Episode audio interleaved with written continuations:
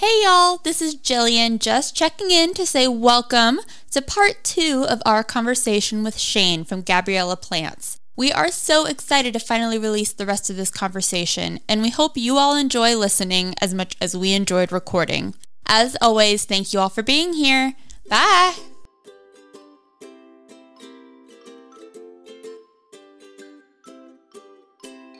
Yeah. And so to keep talking about kind of the evolution of the pink princess before we move on, because I Yes. do want to end on like other plants. um, but I will admit, I got a pink princess for myself. I was able to do one of the fast finger drops. Um, Yeah, I was shocked that she got one. yeah, I got I got good internet, honey. Um, and so I was able to get one. And the truth is, I like I've said, I'm a very easygoing plant parent, and I've learned that over time. So she wasn't for me. I actually just found her a new home recently, and I bought her at the 150 price, and I put her up at 170, thinking twenty dollars for my trouble, basically, which is ironic because I basically just put her through hell for a few months, but um, it's like 170, great. Shane's like, don't tell me this. He's like, no. no, I, I, I, I, I, I always admire honesty. So but, but I ended up having a couple people tell me like, "Wow, that's a great price," and I thought that was really funny because to me it was like even more than what I paid, and I realized Gabriella Plants had increased their price again, which is something that they've had to consistently do just based on the demand for the Pink Princess. So I was kind of curious about your thoughts on that and kind of the future of the Pink Princess given the market and how much that's shifted. Well, this is not probably what I have in my notes, but I'll go with it.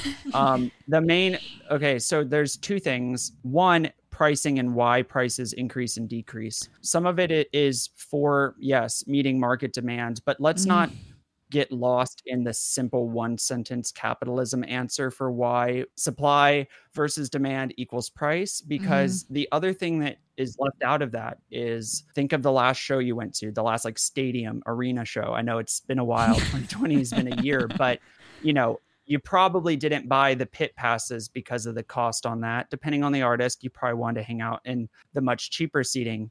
Plants don't have that ability. You're selling a commodity so you don't have the ability to really set ranges which was something we always got told was well you should sell the really really pink ones for $500 and you should sell the three quarter pink ones for this price and the half pink ones for this price and one they all grow and the next leaf is going to be completely different than the previous one so how to even classify that is right. hard Like selling a half moon. the other thing that it's random. Right. Right. But the thing that people leave out in the capitalism answer of price uh, supply versus demand equals price is ultimately there is a fine line where increasing the price enables a collector who wanted to get it from being able to get it at that higher price when there would have been an unforeseeable and an un really surmountable amount of demand for the plant had it continued to be cheaper. The amount of people we have that are upset because they weren't able to get one is going to be dramatically more if we're the ones out there yelling from the rooftops we got $50 pink princess. There's no wonder why the site's going to crash in those circumstances. So some of it is to prevent crises for our customer care team but also to help people who are, are willing to spend that amount of money to get one. That being said i don't imagine and this is what i didn't plan on saying I'd have to crunch the numbers again, but I'm sure if I crunch the numbers, the amount of revenue we made off Pink Princess this year is under 5% of our total revenue. So, by no Yeah. means, regardless of the price, is it really worth the amount of things that it comes with. And that's a really hard point to be at. So, I don't think the assumption that we're raising it because we need the money or because it's it's for our gain is correct. I think it's to try to best suit our customers and be able to get the people who want one to be able to get one and the ones who don't to not be able to get one. You wouldn't be able to get your favorite shoe, limited edition shoe, if they were all $20 a piece. You would never have a chance. It- you know, they have to put it at that price point to put it at that price point. Yeah. Yeah, and that's pretty understandable. I'm pretty sure I've heard you say in previous interviews that like you purposefully didn't want to price gouge on the Pink Princess because you were looking for longevity with your customer base, not to make a quick dollar on something that's popular. Correct. So, do you think you'll still keep pushing the pink princess despite all the headaches that come with it. We will continue to grow pink princess just like we grow many species in our greenhouses. But I do think that you have seen whether people recognize it or not. I know there's a lot of Facebook groups that even exist now that didn't exist at the start of the year, specifically for communicating the things that we as a company probably don't communicate as much anymore. Like we haven't sent out those restocking notifications mm-hmm. for the mm-hmm. past two releases. It's been a kind of trial run, but it is something we're playing with. Whereas the point where you kind of have to cut that off, and it and it stinks because I totally understand a customer wanting to know and be in the know, and we want to provide that. But we also you know have to manage the expectations of what we do. But all in all there was no plan to reduce how many pink princess we grow. But i do think the silence on the social media end and on the publicity end of there isn't i mean we're best known for pink princess. I think the last time we posted a pink princess was in july on instagram. Oh wow. So the amount of self-control that we're displaying and not trying to drag attention to something that we can't provide at scale is intentional on my part. And regardless of the amount of income, the last thing I'll say on it is we're on track to ship somewhere between 90 and 100,000 plants.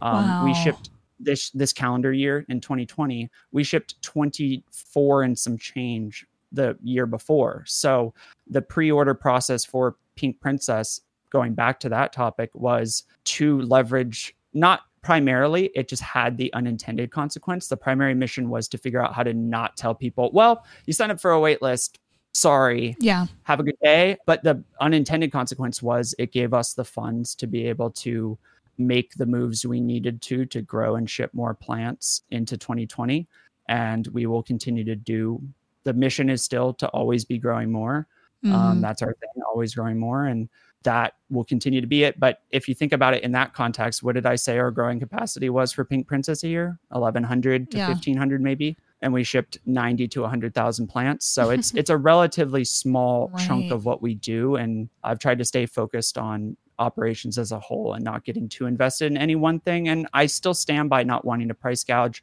I think you'll see we're still the highest we really sold them at recently was 250 um, which is still quite a bit lower than what Logee's was at. And I, if anything, I think you'll see us reduce our prices before probably the competition does. I'm not interested, eh, but if we're going to do that, it's going to come with nobody is going to get the heads up about it, right? Because um, we can't do both, and that's what I had to figure out in 2020 was we can't both post the list of here's all the plants that are going to be available at 8 p.m. Mm-hmm. and keep them really really cheap.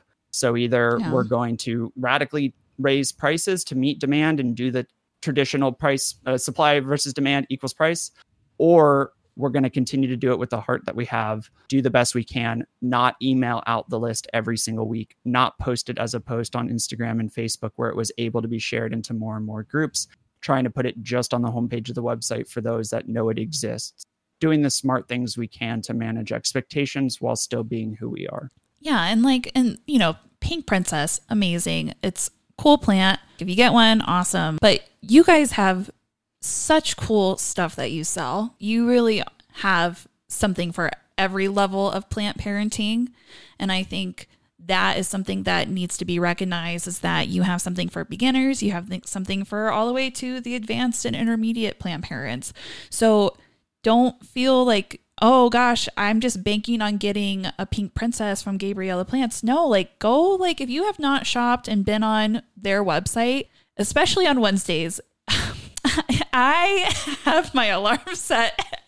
it's my phone right now. I could show you 6 p.m. on a Wednesday here in Denver, and it's 8 p.m. in Orlando Eastern time. But every Wednesday, I go on and I just kind of, I you know, I look and I if I try and get something cool, and if I don't get it, it's fine. I'm not mad because you'll have it too within a few weeks anyway. So they have amazing stuff and the quality of shipping.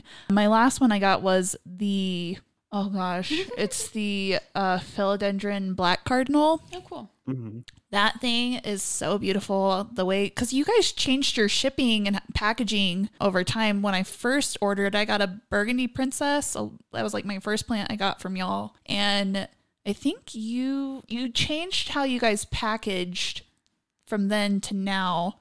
I'm trying to remember. It's like you don't put the cotton on it anymore, right? Like on top of the soil we Am still do that. Sorry, I'm just trying to remember. we- Help me out, help me out here. Sleeves over plastic sleeves uh, Yeah, around the plant that's right. before it goes into the foam wrapping. We haven't changed away from polyfill. We did do a couple Uh, trial runs of different uh, things we're looking at for next year. Both using clamshell packaging was one thing we looked at. Another thing we looked at was using an alternative to the polyfill, um, Mm-hmm. whether sphagnum or a different type of moss. There is issues with sanitary concerns with that, which is what I mainly am concerned about Yeah. when you're having to buy a supply that's not necessarily horticulturally ready. You know, a, the polyfill material is clean as it's made. We have more plans for the future, and that is the weird thing that we're, we've always been in a weird place because we don't know what we're doing, and we try our best to grow That's plants. not and ship plants. true. you guys. It's true. It, it's true. Well, I, I would say. well, you're you're passing it off like you know what We- you're doing. we we figured it out in 2020 but when we started we had no idea what we were doing i mean it took me a while to realize like oh the only reason these pink, six inch pink princesses are getting wrecked is because like i wasn't thinking like you can take the box and you can like flip it upside down like bang it on a table a couple times and if you don't have something to prevent the plant from just falling on itself then you're done and that was something I never thought of because all of wholesale logistics, you work at a plant shop. When they come in, they come in in the cardboard trays and they're all standing upright. Yep. They're handled by a plant specific carrier who knows how to keep them standing upright. So the idea of a plant flipping upside down was like completely foreign to me at first. That's Um, so interesting to think about. The weird spot we're at now is that we're finally at the place that we could do custom packaging that fits plants and that uses a, the box itself to lock the plant into its place Right. and thus require less packing materials. It's something we hope to expand on in 2021. That's awesome. Nice. And I know you talked about their drops, but one of my favorite things, honestly, is the ghost updates every weekend because I feel like it's like a treasure hunt to kind of see what you can catch. Um, so that's been one of my favorite updates in terms of selling. But is there any chance you can give us any like sneak peeks or anything about different things we can see maybe in 2021? Plants that are coming out. Yeah, what you got growing that you haven't announced yet that you maybe want to? Yeah. Maybe like one or two. I don't know. Uh. Lots of, I mean, we're late on a, we're late on a, lots of excitement, but we're late on a couple things. Like we are growing uh, Linearis, we are Mhm. growing Lisa, some other of the Hoyas that we haven't been able to grow up until this point. We are working on producing more of those. I think you're going to see a lot next year. I think you're going to see a lot of what we did this year of just finding niche things and then bringing them into what we call production producing them to the point that we have a growing a set growing capacity and then releasing them. It's why we haven't sold any more Gabbies this year. It's much better for us to have the ability to sell 250 a month or every two months than it is to sell 250 once, regardless of if we could get. And that goes back to the Pink Princess. I care about a long term customer. I can make a lot of money by selling Gabbies for $400 a piece, single cuttings, and they would probably sell out. But one, that would ruin our ability to grow them in the future. And we care about the fact that it's a unique cultivar and we want to preserve that. And also, I care enough that customers know that, especially if it's something that's original to us or that we're known for, that we're not going to price gouge on it. And it was a better decision to put it into production. So I think there's lots of things in production.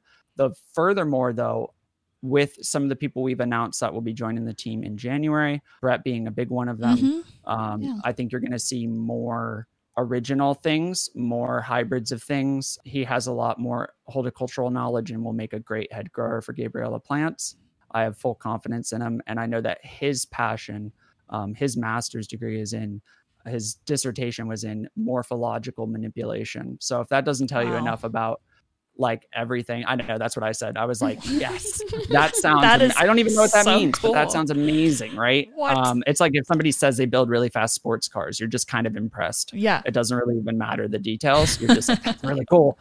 Um, but I think there's a lot of things like that in the works. I think we're going to have a much better painted lady growing capacity for next year, things like that. But Is there a genus you think you and Brett will kind of focus on the way that Steve's Leaves kind of tries to focus on begonias like philodendron or Hoyas? Or are you really open to kind of whatever fun, cool new plants you can come up with? yeah, I mean, some of it's based on availability of what we can get on the market. You know, a lot of times you got to start with something and bring them into the production. And sometimes you'll get a call about something that is going to be produced at such a scale you didn't know was possible, like our Birkins. They're the number one plant we sold in 2020, Mhm. and we sold them for half the price of what the going rate was the majority of the time we sold them. So I think that, but that was a plant that in you know September of the year before I didn't know was going to be available until we got into the November and it, it came on the radar. So there is a level of what we plan has a built-in area to be agile to what we may be able to get our hands on that we didn't know. The last thing you want is to have a bunch of this new Hoya that you can start producing but have no bench space, no place to put it. You know what I mean? Right. You need to kind of Yeah. have that capacity. I think as far as genus, probably within the aroids, I think philodendrons are obviously a big a big part of who we are. So Yes. That's what I like to hear. Good news for me. Back to you mentioned the Birkins. Um, and I wrote this down because I found it really interesting. And it's kind of like you see these with like certain species. You know, how do you stay competitive? Because you started growing them like around the end of last year, mid to end of last year, when they weren't like super common. Like y- you could not find them. You couldn't go into a plant shop and find them anywhere. They were very expensive for, you know, if you could get one. And now they're pretty common to uncommon depending on where you live. Well, Costa has them now. Yeah, and Yeah. even yeah, Costa Farms sells them, which is wild. And you know, I see them all the time at my work. So now that they're a little bit more in this common to uncommon space, I mean, how do you stay ahead of that demand of like do you really care if it was like you started off like, okay, this is rare to uncommon, which we both hate that word rare, like we can't stand it. But I don't know how you want to classify it, but um, to uncommon to now where like a lot of places sell them, like how do you stay ahead of like where that demand and does that demand taper off? Like after like you have this big surge, everybody's got one now. And do you kind of readjust like how many you grow then at that point when they become more market wide? yeah, um, Sorry, Well, that was a loaded question because I find it really fascinating. Yeah and i don't want to i don't want to um to i never try to name names or do anything uh like that um not because i don't want to help other growers but because i respect other growers and the connections they've made over the decades but a lot of what you see in plant availability is determined by the tc labs producing um, the the starter plants for a lot of those species which is cool for two things. One there shouldn't be a bad um, connotation with TC, other than the fact that you're getting an extremely juvenile plant. That is Mhm. the main difference. It's why everyone claimed that the tetrasperma were different. They were not the other species that people thought. Mhm. Um, and I know that only because if you Googled the, what was it, Pertusa is what they thought it was, or some people thought it was Rhaphidophora pertusa or something like I that don't know. if I'm recalling correctly. It was a minute ago, but we got kind of riled up in that too because we were growing the TC um, tetrasperma from TC, and everyone was like, they're noticeably different. They are Mhm. noticeably different. They're extremely juvenile. You're you're recreating a plant, and it's still TC is still a method of propagation. At the end of the day, you're letting the plant do the plant thing. You're not going in there with a 3D printer and spitting out, you know, direct copies of each other. You're giving the right chemical agents to produce uh, for it to reproduce cell structures and not focus on producing one long vine or one long stem, but recreating and splitting in multiples. And then you split that apart and grow it out. That all being said, TC shouldn't have a negative connotation to it. So anything I say about TC, it doesn't. But TC is responsible for what we think of plants that arrive on the market. Pink Mm. Princess has only really arrived on the market in the second half of this year because of the ones available via TC, which is a whole discussion I don't want to get into right now Mhm. um, because there are plants where TC is not as viable as others. yeah. And it's never to say that it's not a viable option, it's to say that uh, the plant you start with matters.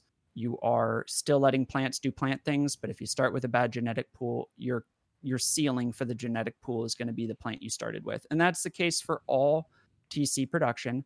And it's why the thing you see most in TC production are things that aren't variegated, are the Right. green Yeah. versions of plants. Um, Mhm. that all being said, staying ahead of the curve, those TC labs are doing their own research um, to stay ahead of the curve.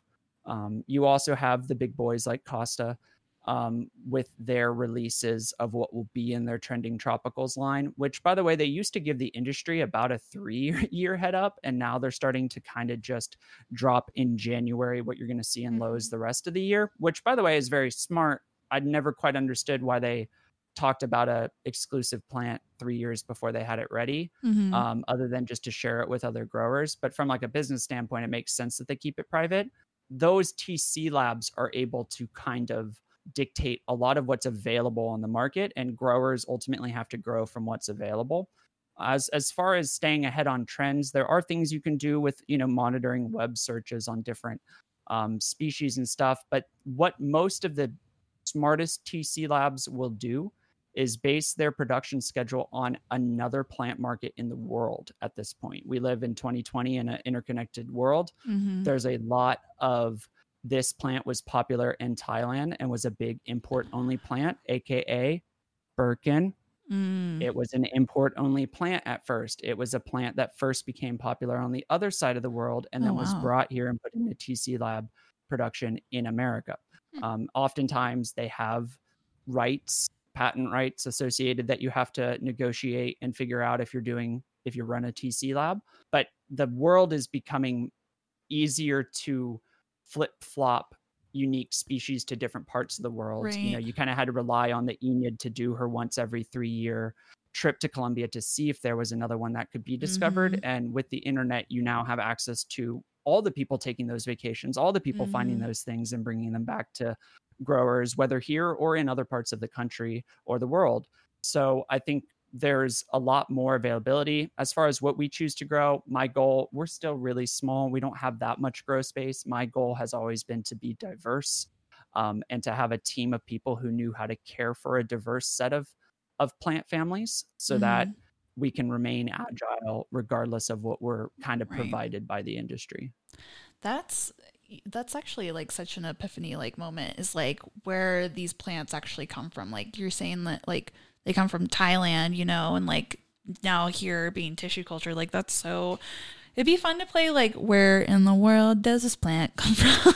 It's, I mean, it is. I mean, a lot of them You come from the same place, trends, but- like for example, Alocasia azlanii was super popular and was only being imported from like Indonesia and places like that. And now they're just starting to sell it locally, um, Wow. and you can start finding them now.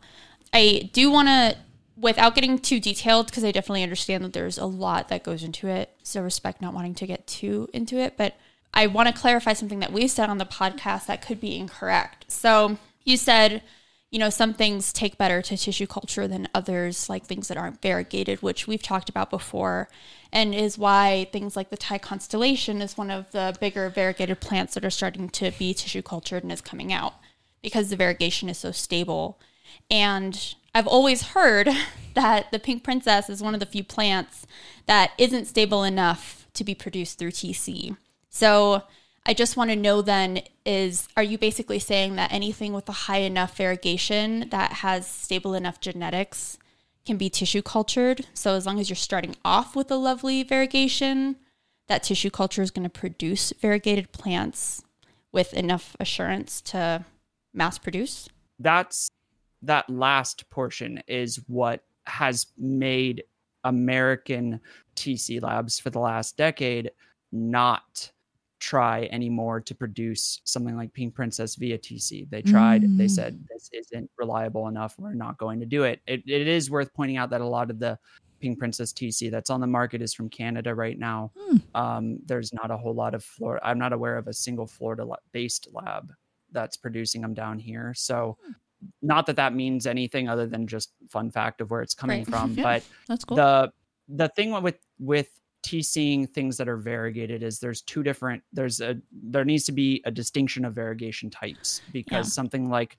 Syngonium illusion series, which are Mhm. all patented syngoniums that have a particular color to the leaf and then also a coloring in the vein. That's the majority of the illusion series has uh, multicolored veins or they appear to be kind of you know when your eyes are blue and green like Mhm. kind of that multicolored vein. A lot of those plants, the variegation follows the plant leaf development. So it comes essentially either the variegation is present in the veins of the plant, like Mhm. something like a birkin, Mhm. or is present in everything that's not the vein of the plant. Um, and vein's probably not the right word, but you get the picture. Right. Yeah. So the plants that have chimera mutations, I hope I'm saying that correctly, Yeah, but chimera. where the mutation is essentially a cancer of the plant cells, if you want to think of it Yeah. that way, where they're they're genetically behaving differently than they ought to be behaving, and that is the reason for the variegation. Those tend to be hard to pro- reproduce in TC and hard to reproduce via other propagation methods. Right. Yeah. Planting cuttings is fairly difficult to keep a pink princess to hold its variegation because it's a lot of stress on the plant. And Yeah. if you have a mutation caused variegation, the mutational area of the leaf and the way I the term I use is solar panels, it's not it doesn't have chlorophyll and it's not acting as a solar panel. So whether it's in TC or as a cutting in a greenhouse, either way, again, it's propagation either way, it is never a guarantee, TC or cutting, that you're mm-hmm. going to have great variegation. It does matter that if you're using a highly variegated cutting, your chances go up, but there's no guarantee of success either way. Right. TC is even that much harder because a lot of TC typically is done not with lighting in mind, is done in dark petri dishes Hmm. and is done in enclosed spaces with not lat- natural light until they're at least divided into cell pack trays and they go out to begin their growing process.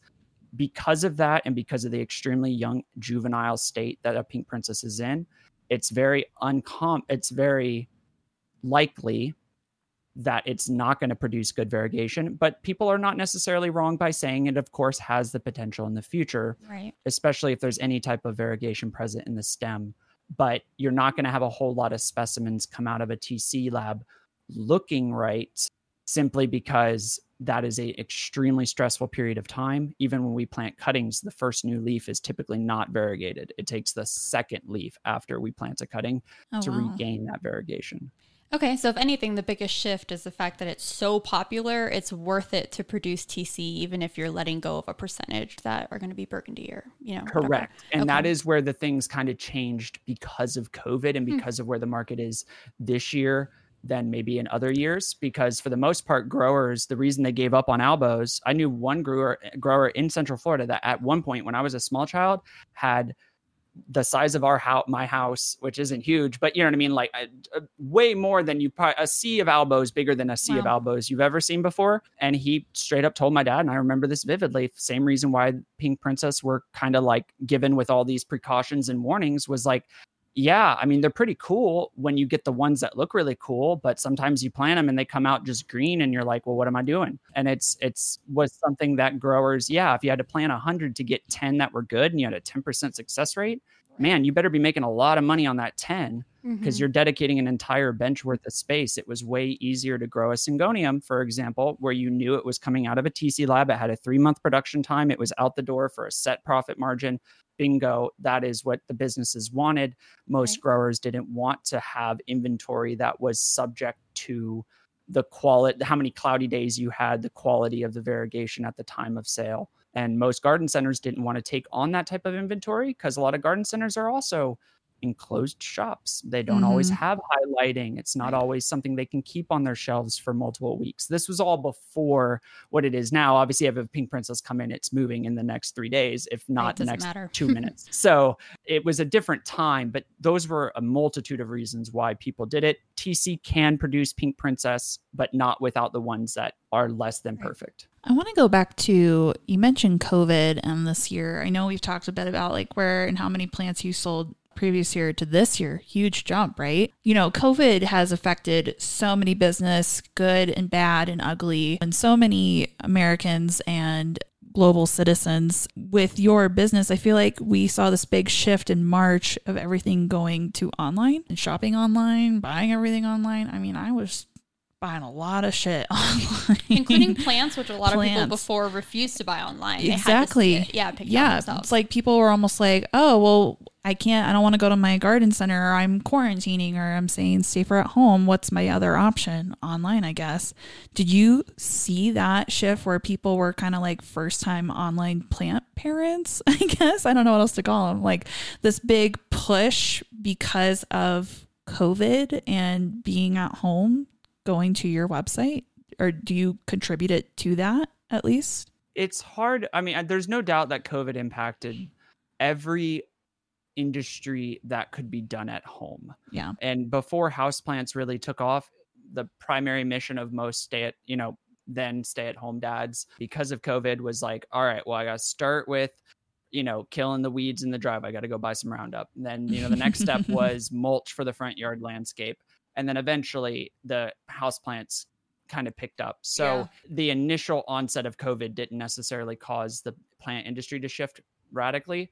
I do think that there were a lot of small independent shops in different imp- impacted cities that were not able to operate. I don't think the large I don't think we gained a whole lot of customers that were buying at Home Depot and then were all of a sudden buying with us. I Mm, think Okay. in that way we probably picked up some of the local supporters of their local place that simply because their local place couldn't operate Mhm. um you know they had to find it elsewhere i think that that but it's very hard for me to look at the numbers i can send you the the thing after this of kind of what our web traffic looked like but it definitely certainly increased but it also increased at relatively the pace that our business had been growing and Right. again our web visitors would be a better indicator than our sales performance because our sales performance is obviously capped at what we can grow and ship right. um, that which makes is sense. different than necessarily market demand. But based on every grower and retailer I know having massive supply chain issues,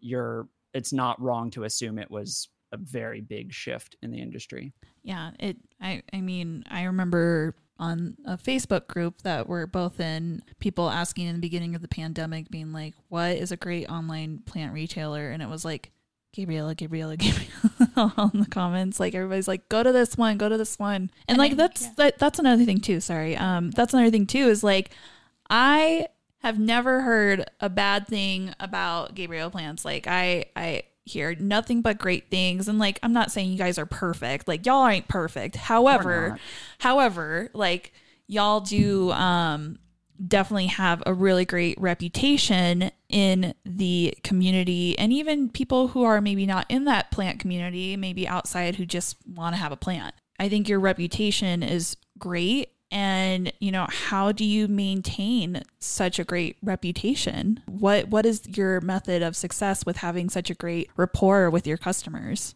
Being able to having a two percent or under or three percent, I think was like our worst month this year. Error rate or, or mistake rate on orders shipped. That's not plants shipped, by the way. That's orders shipped each week. It's pretty low. You know, for the most part, we take care of people, and the main reason that's important is because one, it shows you the incredible talent and passion that the people who you know it takes a lot to stand there and pack plants all day it takes a lot to stand there in a 110 degree greenhouse and water the same plant again because it's Tuesday now instead of Monday. You know, that those are all jobs that are really important. But I think that when you have a organization that can pull off what we do at the level of excellence we do, it frees up myself and the customer care team to be able to be very generous in how we resolve the issues that do occur because we just don't have that many of them. It is you know, we have our standards. We're not going to just ship you a second pink princess because you said you didn't like the first one. There is, you know, a process to order claims. But also, if you follow the process, yeah, we're going to refund you or we're going to get you a replacement plant and we're going to make sure we take care of you. And we can do that because of the overall excellence that the team executes on. The other thing is just accountability. Ever since the beginning, we've had the Facebook behind the scenes group. Um, it's always been a great place for me to explain. I mean, as we've talked about in this podcast through the wait list and things, say, hey guys, here's the problem I have. I don't want to, you know, make a wrong move, but also I can't keep doing what we're doing right now. This is kind of the situation. These are two ideas I have. What are your thoughts? And especially when the group was very small, it was a great resource and was the only reason I was Mhm. able to make progress at the pace I was was because I have a lot of anxiety. I'm, you know, I'm a high functioning person, but I also second guess myself very quickly if I can't affirm what I'm you know confirm what my hunch is um, and that group really let us confirm with our hunch. But being transparent with our customers about whether it's how many plants got released versus how many visitors we had that day or the production timelines in the future i think we're pretty transparent on that. And things like this podcast are a great way to make sure people know that it hasn't changed and that Gabriella can grow, but the leadership of the organization and the excellence at which we execute doesn't change. That's awesome. It is pretty great. I know I've been a part of the Facebook group for a while, and it's been mm-hmm. really cool to kind of get to see your thought process, see the change of layouts every week, how ghost updates have shifted, things like that. Yeah, and I like that it's you.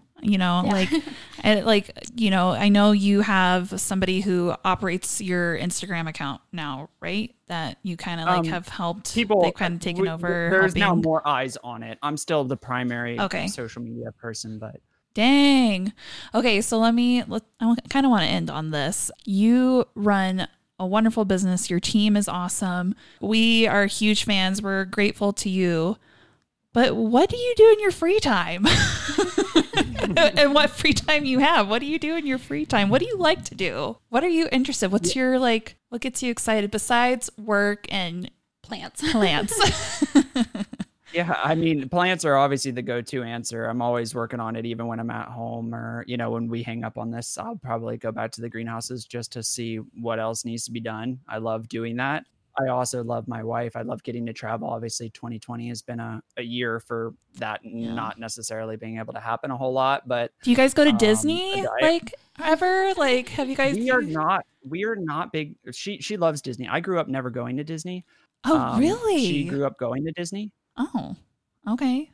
So you guys That are annual pass holders? Is that what they're called? Yeah, annual pass holders. Not annual pass holders. for a long time. Do you like Universal, like, or any of the touristy things in Orlando? Hey, you asked what he liked to do, not what you like to well, do. his wife likes to do it. I'm just wondering.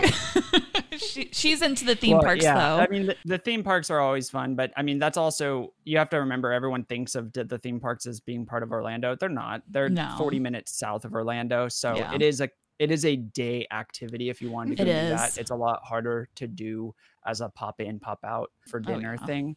But I we really like live music when we're able to do it. Obviously, a lot of these things have all changed from COVID. I feel like a lot of our identities have changed in who we are. I'm an introvert at heart. I have no problem sitting on my back porch staring at the sky for 6 hours and Mm. writing notes on my computer. I'm just totally okay with being by myself and just spending time in that way. But I do play video games on occasion. I play Overwatch when I do. Will you play? um, have you played Among Us? The Among Have Us Have I game? played Among Us? No, but half of our team does. So I can send you all Okay. their Twitch links.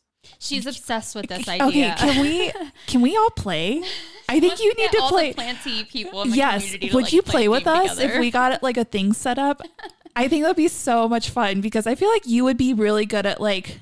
I don't want to say this is like a good thing, but I feel like you'd be a good imposter where you're like, it wasn't Is me. that a good thing? I don't know. I could see you being like good at it. I think you should play with I, us. I don't know anything about it, but I'd be more than happy to play if I could figure it out. Yes. Okay. I don't really know anything about it either, so I we'll be on really the same page. want you. I had. Oh gosh, this is so off topic, but I downloaded the um an emulator for my Mac today just so I could play Among Us on. Oh my god. Okay. Yeah. Anyway, Love you, my dear. So don't judge we me. we've gotten through a lot from who Shane is to who Gabriella Gabriella Plants is and that journey to tissue culture, which I wasn't even expecting to get into. I So know. I'm pretty excited that. about that. Is there anything you feel like we've missed that you would absolutely love to share now that you have the opportunity? Mm, there's a lot of things in the work for what 2021 will be. I think it's important that people, yeah, no, I don't have a whole lot. I mean, I, I want to say so much about what what we have in store for people, but our, our my goal is primary to take care of the people who rely on me to make sure that their families are fed and that their their rent and stuff is paid. So that's always my number one weight that's on my shoulders. Everything else just makes the job really fun, but that weight is always there. I think that we all can learn to appreciate growers and the growing process by growing more. I always tell people, like, hey, you don't have to go into it as a career to plant a couple cuttings and just see what happens. There's no faster way to shortcut those experiences. And the last thing I think I'd end, and I've ended on a different podcast on this note too, is don't be afraid of like the bad things about being a plant parent.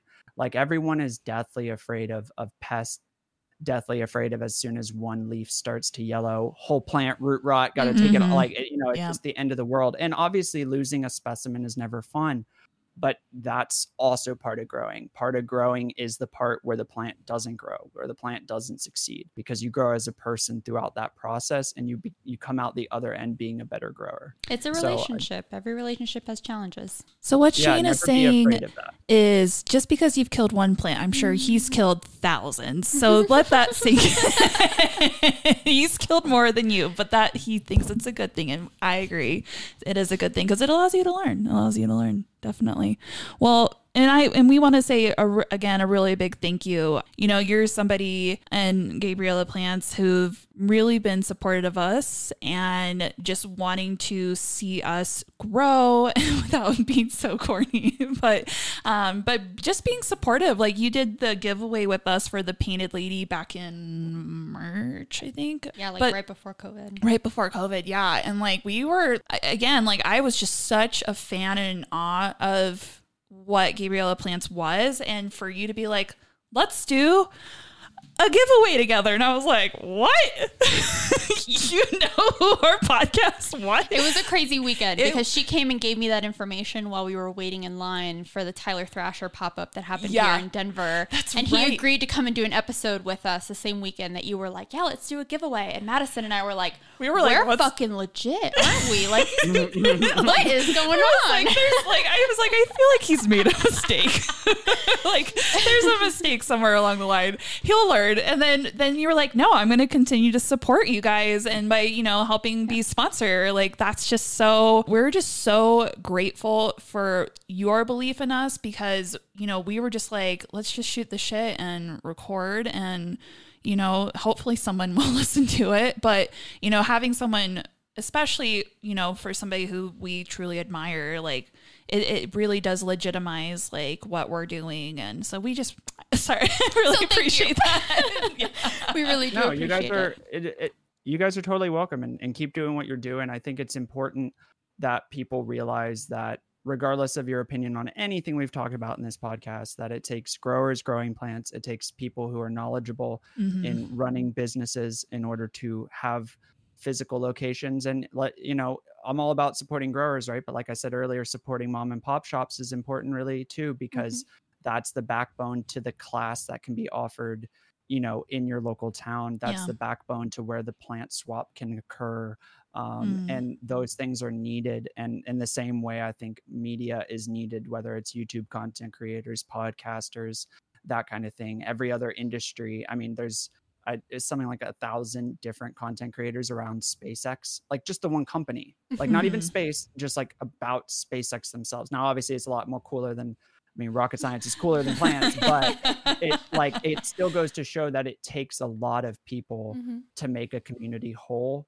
And I don't mean to diminish you guys by saying it takes an army, but we need a lot of people. We need a lot of growers. We need a lot of people who are talented at producing content and can break down plant science, but put it in words that you can understand and in actions that you can follow. All those pieces of the puzzle to the industry as a whole are really important. And I think media and especially with the new age of media you know we- we're not sponsoring nbc abc i mean think about what it was even 10 Yeah. years ago on who you paid advertising to i think that businesses in general should support the people who support them and if you have people making content based around houseplants and you're in that space yeah you should probably be doing your part to support them it's only going to benefit all of us if we can continue to Yeah. maintain people being interested in plants that's Yeah, awesome and I know I can speak for us both when I say we are honored to be a part of that same community with you and building that that planty community, even with all of our new 2020. yeah, we're we're parents. the we're in the learning category.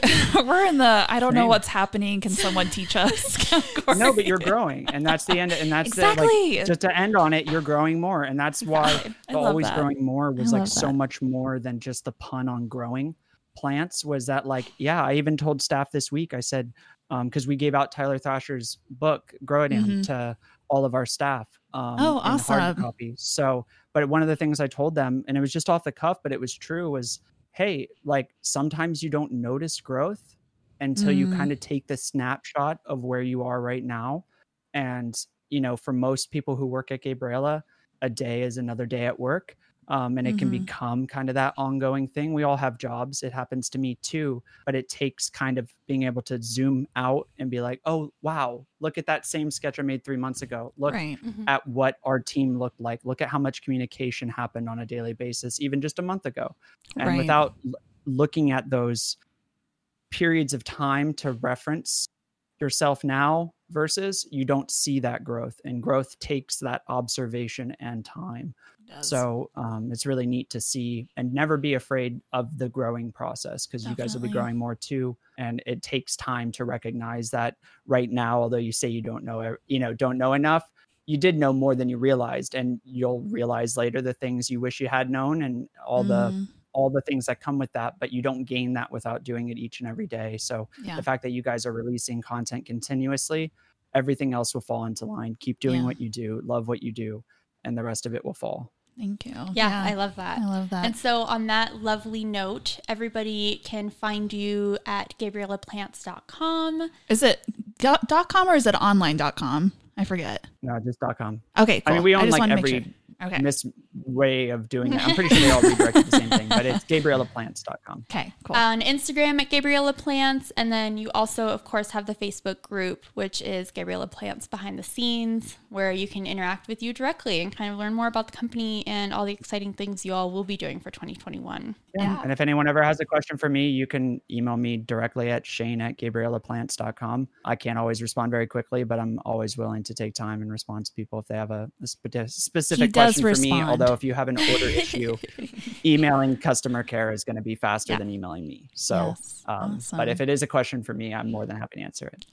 Awesome. Thank you so much, Shane, for coming on. Everybody, of course, you know where to find us, Two Girls, One Plant podcast. Yeah, You- that's You've seen us. us before. yeah, it's So- not about us today. Thank you for being here. We really appreciate it. And for everybody else, we'll talk to you next week. All right. Bye.